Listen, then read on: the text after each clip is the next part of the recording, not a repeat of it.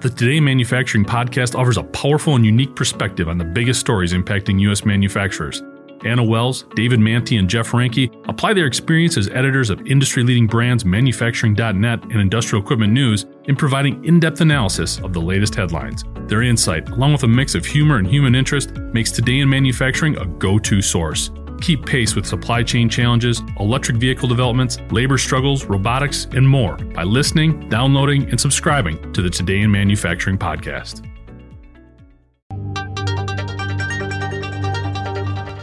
With more than 21.6 million people, the infrastructure of Mexico City faces a daily strain that is both immense and unique. And while we've covered some of the challenges this creates, including the recent and devastating collapse of a metro train overpass, a report on Wired.com adds a unique problem to the mix. Using radar based ground measurement tools that can go up to 100 feet into the earth, geologists think areas of the world's second largest city could sink as much as 100 feet over the next 150 years. The phenomenon is called subsidence, and it could be a big problem for nearly half of Mexico City's population. Subsidence happens when too much groundwater is extracted, causing the land above it to compact and sink.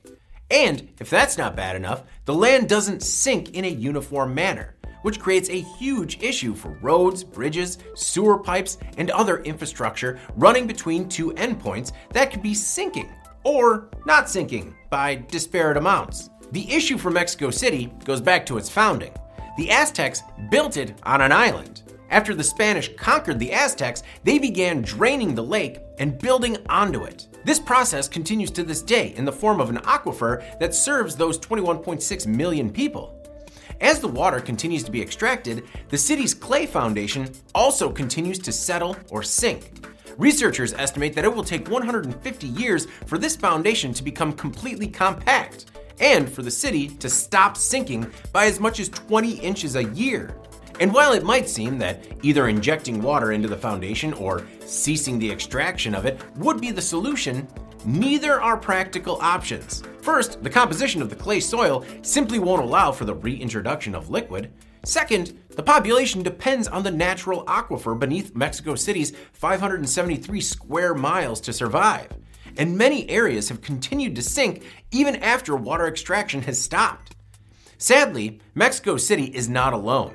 According to the Wired article, the extraction of groundwater to serve growing populations could lead to subsidence impacting up to 1.6 billion people globally over the next 20 years.